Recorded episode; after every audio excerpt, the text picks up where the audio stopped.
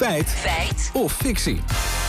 Ja, feit of fictie. En die gaat vandaag over of middelbare scholieren te weinig exacte vakken kiezen. Ja, dat idee kreeg ik een beetje toen ik gisteren naar het NOS-journaal keek en naar de voorzitter van Universiteit Twente luisterde.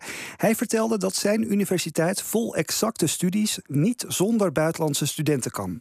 Waar je ziet dat je absoluut die, die, die buitenlandse studenten uh, nodig hebt. Want middelbare scholieren in Nederland, er zijn maar 15% die voor een natuur- en techniekprofiel kiezen.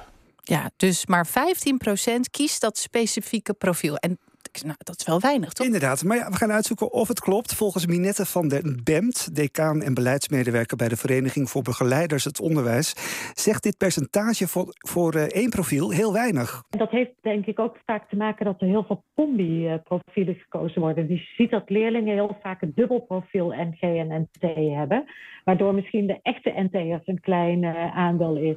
Ja, met zo'n combi-profiel zou je alsnog technische studies kunnen doen. Maar ja, ik wil natuurlijk de harde cijfers. Dus ik vroeg hoofdsocioloog Tanja Traag van de CBS... hoeveel VWO-scholieren toch kiezen voor dat specifieke NT-profiel. De meest recente cijfers die het CBS heeft gaat over de leerlingen die uh, in uh, vier VWO zaten in het voorjaar 2021-2022. En toen koos één op de vijf leerlingen natuur en techniek. Ik krijg weer helemaal paniek als ik het over NG en NT heb. Dan ben ik weer helemaal teruggetrokken naar de middelbare school. Goed. 1 op de 5, dat is dus 20 procent. Maar dat zegt dus niet heel veel over wie een technische studie kan volgen. Nee, van tel je daar alle scholieren bij op die inderdaad exacte vakken volgen. of een combi-profiel met natuur en techniek hebben. Ja, dan ziet het er allemaal heel anders uit. Kijk je naar al die andere profielen samen, dan blijkt dat 53% van alle VWO-6-leerlingen doet uh, eindexamen in of natuur en techniek, of natuur en gezondheid, of die combinatie van die twee. Maar goed, die 56% eindigt niet per se op een technische studie of in een technische baan. Ja, waarom maken die leerlingen dan een andere keuze? Ja, deels heeft dat ermee te maken dat leerlingen op jonge leeftijd kiezen en dan later toch iets anders willen doen. Maar het ligt deels ook aan eh, genderverschillen, want de laatste jaren is er steeds meer ingezet op het aanmoedigen van meiden in de techniek, vertelt Sahar Yadegari van kenniscentrum VHTO. Met succes. Het aandeel meisjes dat NT kiest is nog altijd lager dan het aandeel jongens. Uh, maar als je kijkt naar NT en NG bij elkaar, uh, dan is het eigenlijk als je naar een HAVO of een VWO-klas zou instappen met exacte profielen, dan is het bijna 50-50. Maar dat vertaalt zich niet door in vervolgopleidingen.